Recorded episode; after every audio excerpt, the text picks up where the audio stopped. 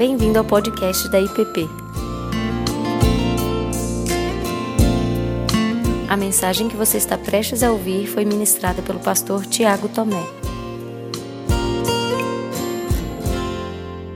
Aquela manhã de quarta-feira era muito especial, assim, um misto de emoções, de sentimentos tomavam conta de mim, da minha filha, da minha esposa, enquanto nós nos preparávamos. Era um dia diferente. Afinal, era o dia em que nós conheceríamos o nosso menino, o nosso filho mais novo. Né? E então, no meio da tarde, é, nós fomos ao abrigo, onde até então ele morava, já por quase um ano. E eu me lembro direitinho. Nós chegamos, entramos no abrigo, descemos do carro, conhecemos o local, conversamos com as pessoas que cuidavam dele até então e falaram sobre ele, personalidade, um pouco da história dele, o que sabiam até então da história dele. E perguntaram para mim, para minha esposa, no primeiro momento, é, como nós chegamos até aquele momento, como nós estávamos, qual foi a nossa trilha até chegar ali. Depois dessa conversa, nós saímos da, da sala do escritório, na parte superior da casa, descemos, então nós nos encaminhamos para uma outra sala. Ali nós tiramos os tênis, né?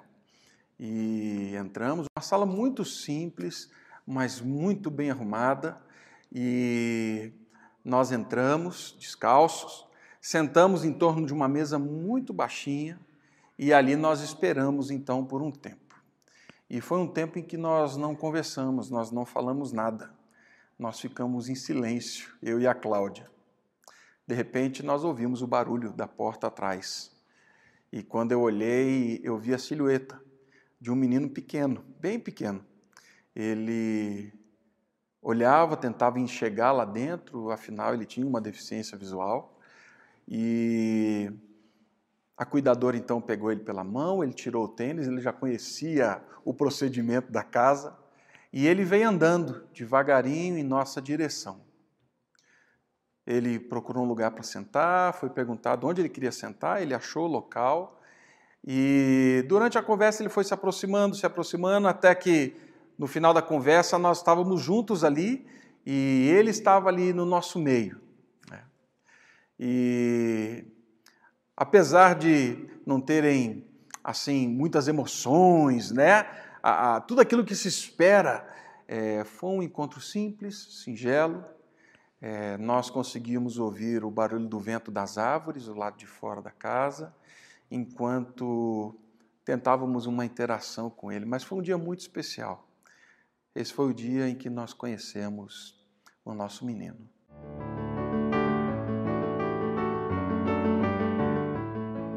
Bem-vindo a você que nos acompanha aqui no canal da IPP, a Igreja Presbiteriana do Planalto. Muito bom ter essa conversa contigo nesse tempo em que estamos falando sobre a realidade da adoção em Cristo Jesus e compartilhando um pouquinho da, da minha experiência, da experiência da minha família, da nossa casa, é, nesta realidade da adoção. E a minha oração tem sido para que Deus fale contigo você que me acompanha, você que me ouve, e que Deus te inspire. E mais do que isso, que Deus abra os seus olhos para essa grande realidade do amor, da misericórdia, da graça dele em ter nos chamado a sermos filhos dele. Vamos orar. Pai Santo, louvado seja o teu nome, porque no teu grande amor o Senhor nos chamou a fazermos parte da tua família. Peço também para aqueles que ainda têm dúvidas e não conhecem esta realidade, que ao longo da nossa conversa o Senhor abra os olhos e que vejam e entendam a grande graça, o amor, a misericórdia que o Senhor tem a nos dar por meio de Cristo Jesus. E que possamos nos ver, sim, filhos adotados com grande amor por meio do teu filho Jesus. Assim eu oro. Amém. Amém.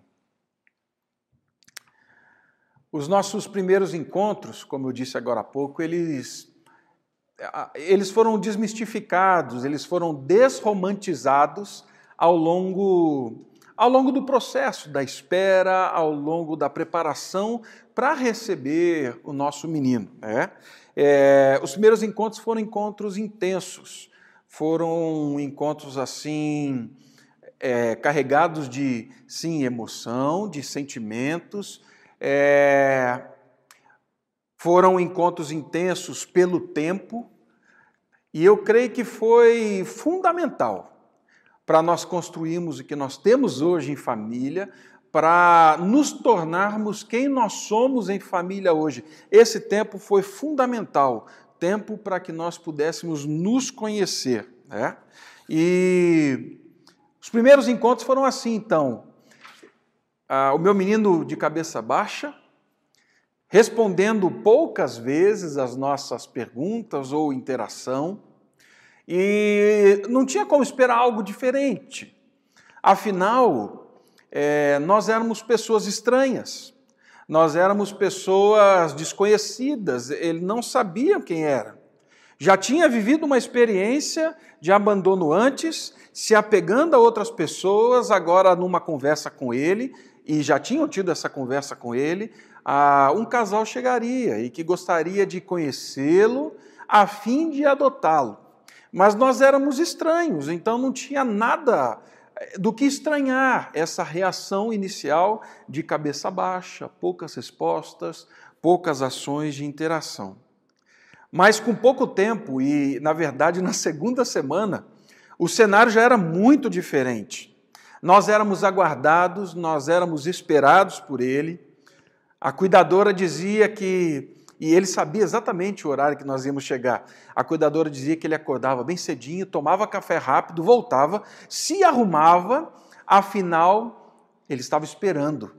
Ele estava esperando aquele casal chegar para passar esse tempo com ele. E por que mudou de uma semana para outra? Porque nós não éramos mais desconhecidos.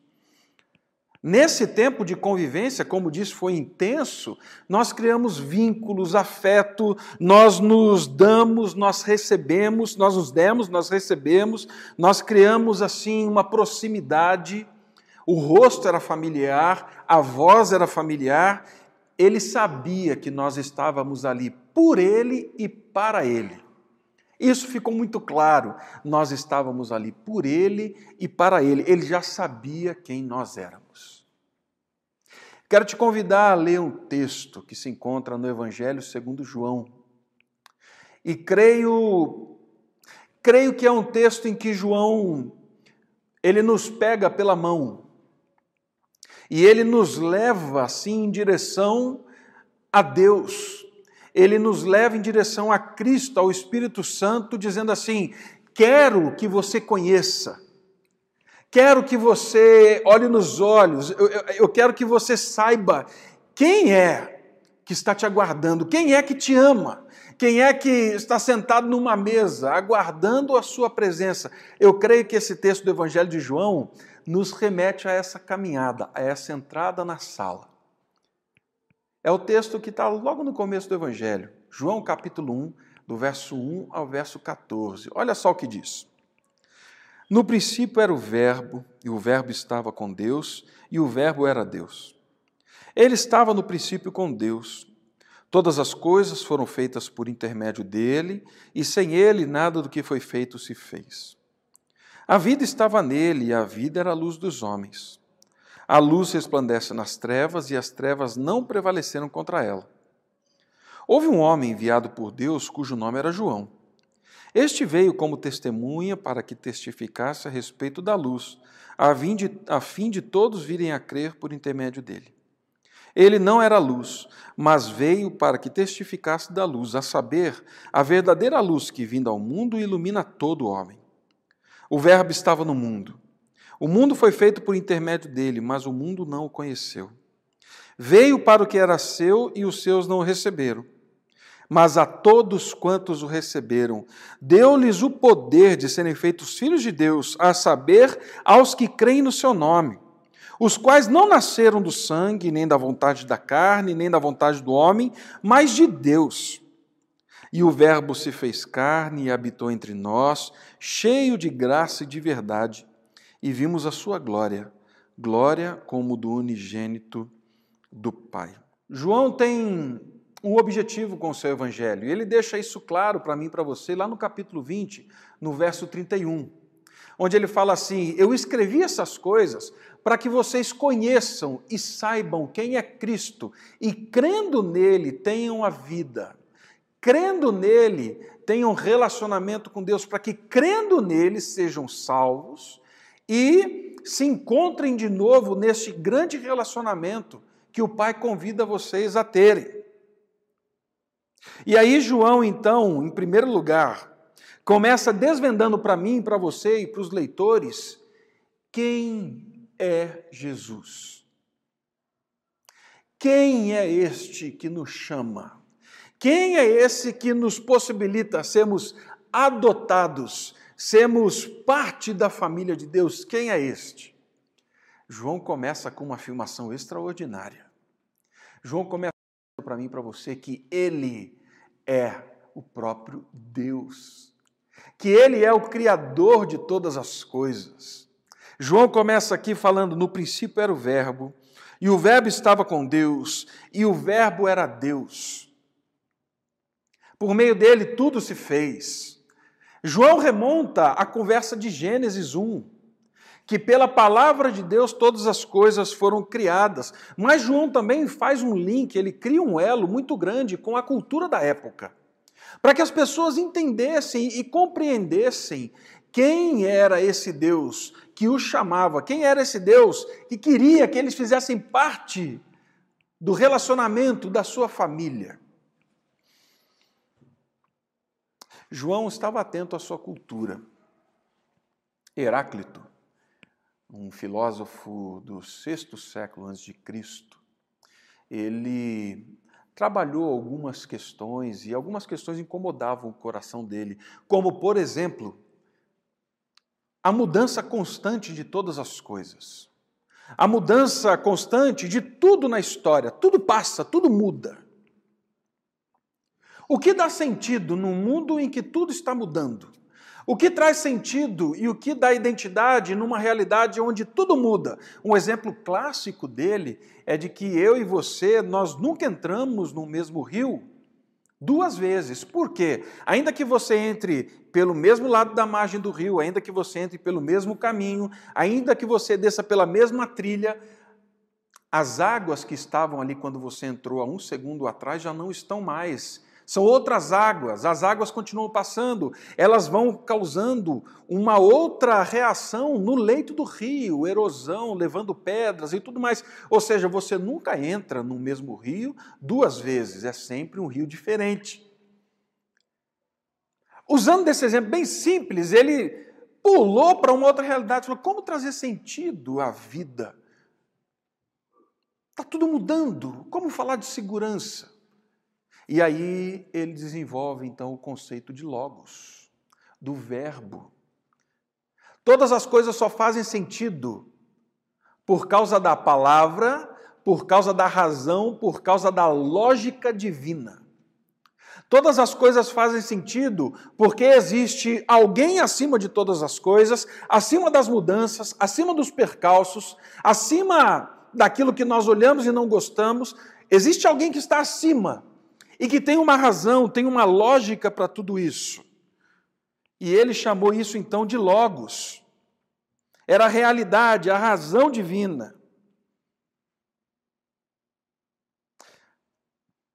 Quase dois séculos para frente, Platão, ele tem uma frase emblemática refletindo Heráclito. Ele disse o seguinte: É possível que algum dia se manifeste de Deus um verbo, um logos, que revelará os mistérios e tornará todas as coisas claras.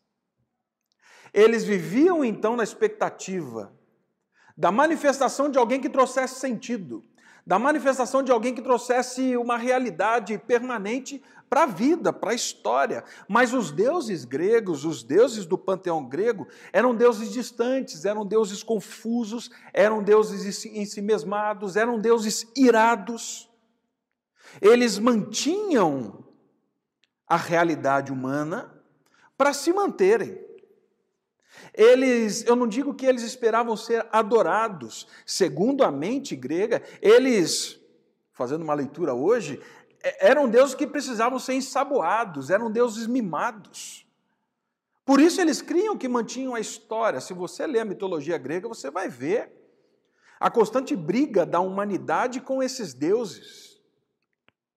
E agora, João, sabendo dessa história, ele vem e diz assim para quem o lê: a razão, o sentido de todas as coisas, aquele que tem sim uma ordem lógica e que tem a história nas suas mãos, eu quero apresentar a você. Eu quero dizer para você quem é. Ele é Jesus Cristo. Ele é o Filho de Deus, ele é o próprio Deus. João está dizendo que Jesus é Deus, aquele que te espera na mesa, aquele que quer te acolher, que te, quer trazer você para dentro de casa, ele é o próprio Deus. Ele é quem tem a história nas mãos. João vai dizer, mais para frente um pouquinho, no verso 18 do capítulo 1: Ninguém jamais viu a Deus. O Deus unigênito que está no seio do Pai é quem o revelou. Falando de Jesus. Ele é que traz sentido. Mas ele não é só Deus. João continua a história falando o seguinte: ele é a luz dos homens. Aquele que te aguarda na mesa, aquele que quer te chamar para dentro de casa, ele é Deus, ele é luz. De novo, João remonta a Gênesis 1. O mundo estava em trevas, no caos, e Deus disse: haja luz. E houve luz no meio das trevas, no meio do caos. João desenvolve uma teologia de luz e trevas no seu evangelho. Ele fala da luz como a salvação.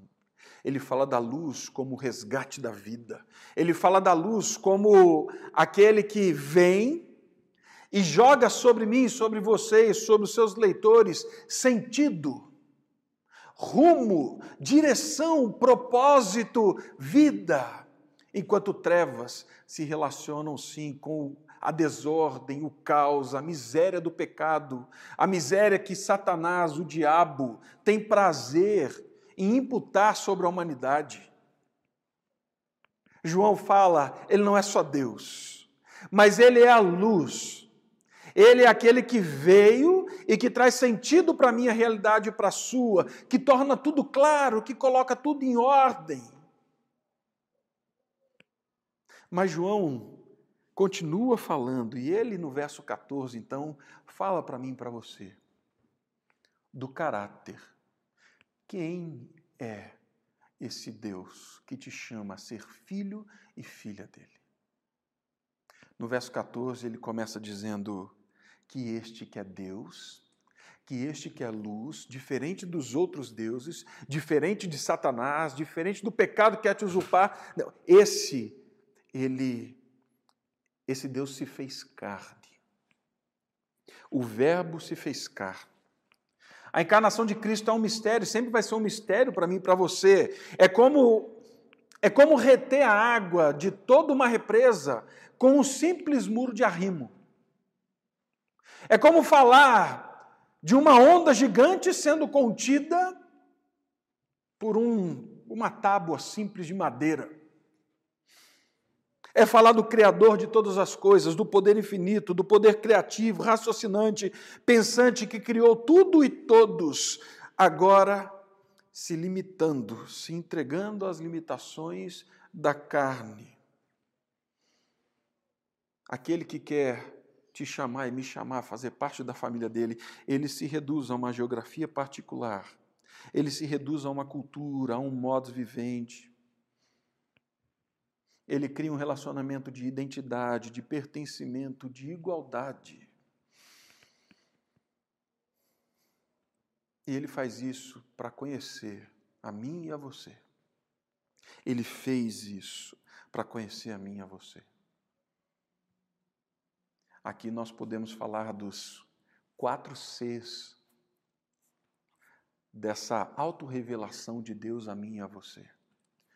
Porque quando Jesus se faz carne, ele conhece a minha realidade, a sua realidade. Ele conhece a dor, ele conhece o cansaço, ele conhece o abandono, ele conhece todas as coisas que nos envolvem. Ele convive com isso.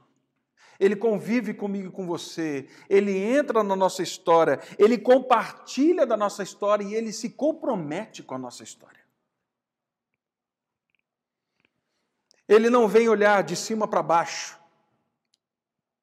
Quando ele vem, ele vem exatamente sentado numa mesa baixa, para que possa olhar a mim e a você, pequenino, que temos uma visão às vezes muito equivocada e difusa de algumas coisas. Mas ele sabe disso, ele se coloca nessa mesa baixa, simples, para criar comigo e com você uma identidade, para falar assim: eu quero que você me conheça, eu quero que você saiba quem eu sou. O Verbo se fez carne e habitou entre nós.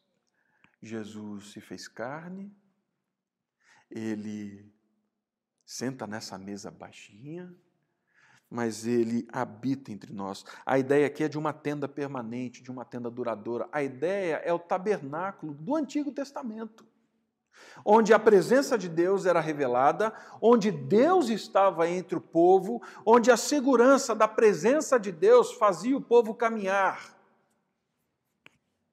Ele tabernaculou no nosso meio, é uma presença permanente, constante. E ele será assim eternamente. Ele prometeu para mim e para você eu não te abandonarei, estarei convosco todos os dias até a consumação dos séculos. Ele disse isso para os seus irmãos mais, irmãos mais novos. Ele disse isso da parte de Deus. Na nossa experiência é, de adoção, nós perguntamos, quando as visitas foram autorizadas, quantas vezes nós poderíamos ir durante a semana. E aí então nos foi dito que algumas pessoas vão três vezes por semana, algumas pessoas vão duas vezes, algumas pessoas vão uma vez e algumas pessoas vão de 15 em 15 dias. Cada um tem a sua dinâmica, mas eu confesso para vocês que isso não fazia sentido para mim. Como ele vai nos conhecer se nós não nos fazemos presente?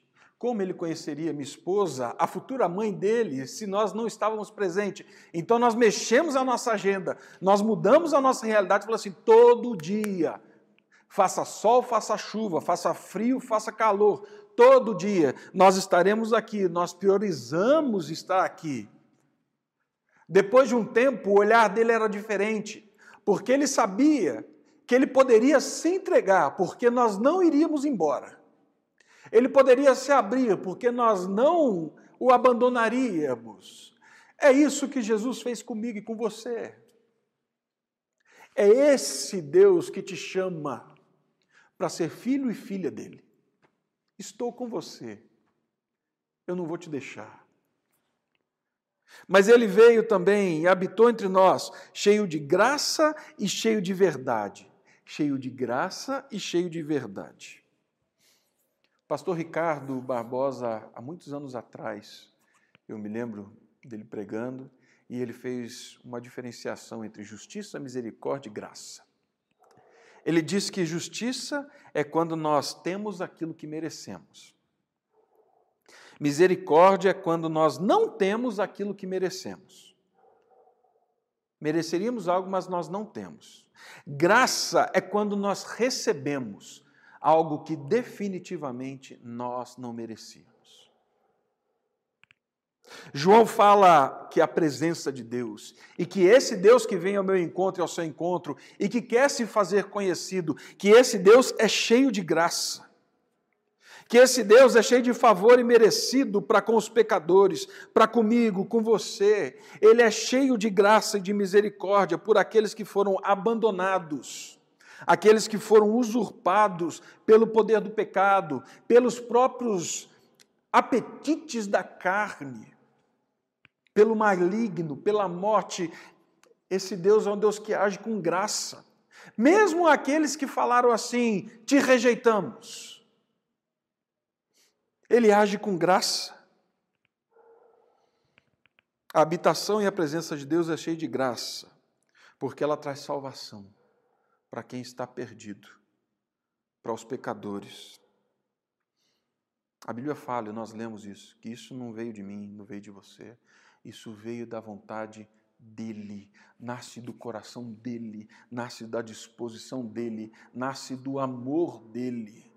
Porque Deus amou o mundo de tal maneira que deu o seu único filho para que todo aquele que nele crê não pereça, mas tenha vida eterna. João 3,16. Isso brota das entranhas dele, falando assim: eu vou na tua direção e eu quero te trazer de volta, independente da sua história, eu te chamo.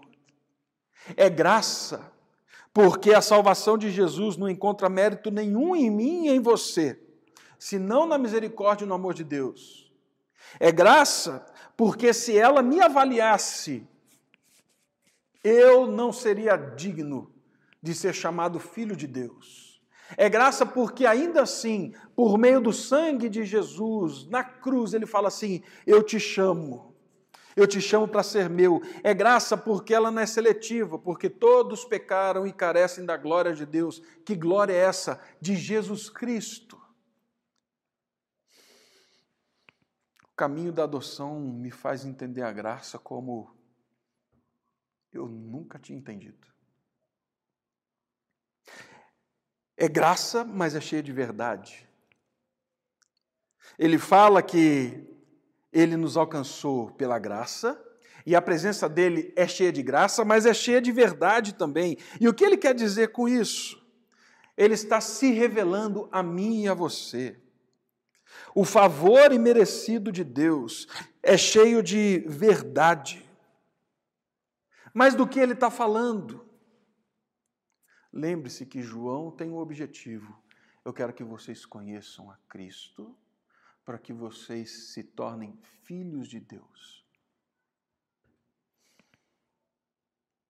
Jesus, esse que está sentado à mesa, me esperando te esperando, e que nos acolheu.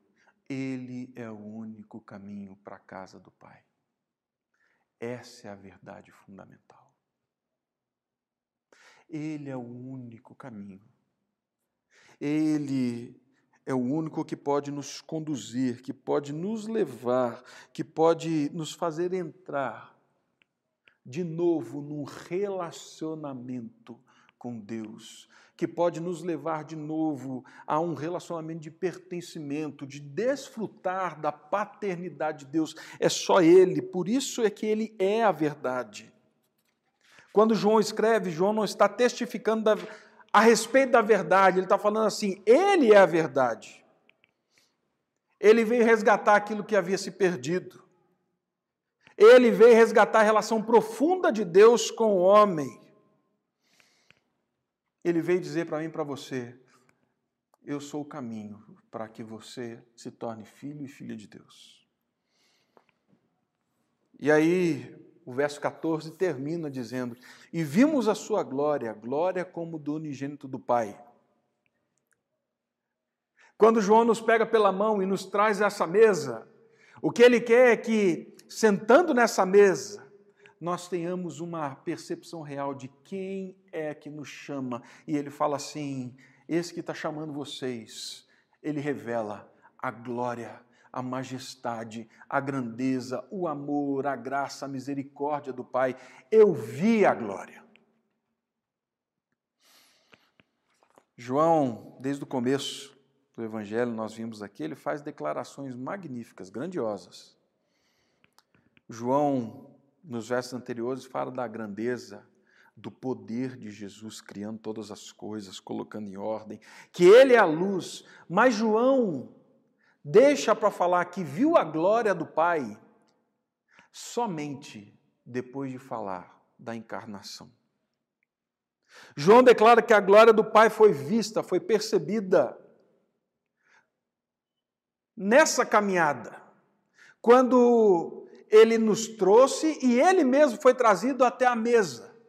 Essa mesa simples, e ali encarnado, com os pés no chão, na história ele fala assim: ali é que eu vi a glória de Deus. Ele viu a glória de Deus em Cristo, autolimitado, ele viu a glória de Deus em Cristo quando ele lavou os pés dos discípulos, ele viu a glória de Deus quando ele morreu na cruz do Calvário por amor a mim e por amor a você, para que fôssemos feitos filhos de Deus. Esse mesmo João, lá no livro de Apocalipse,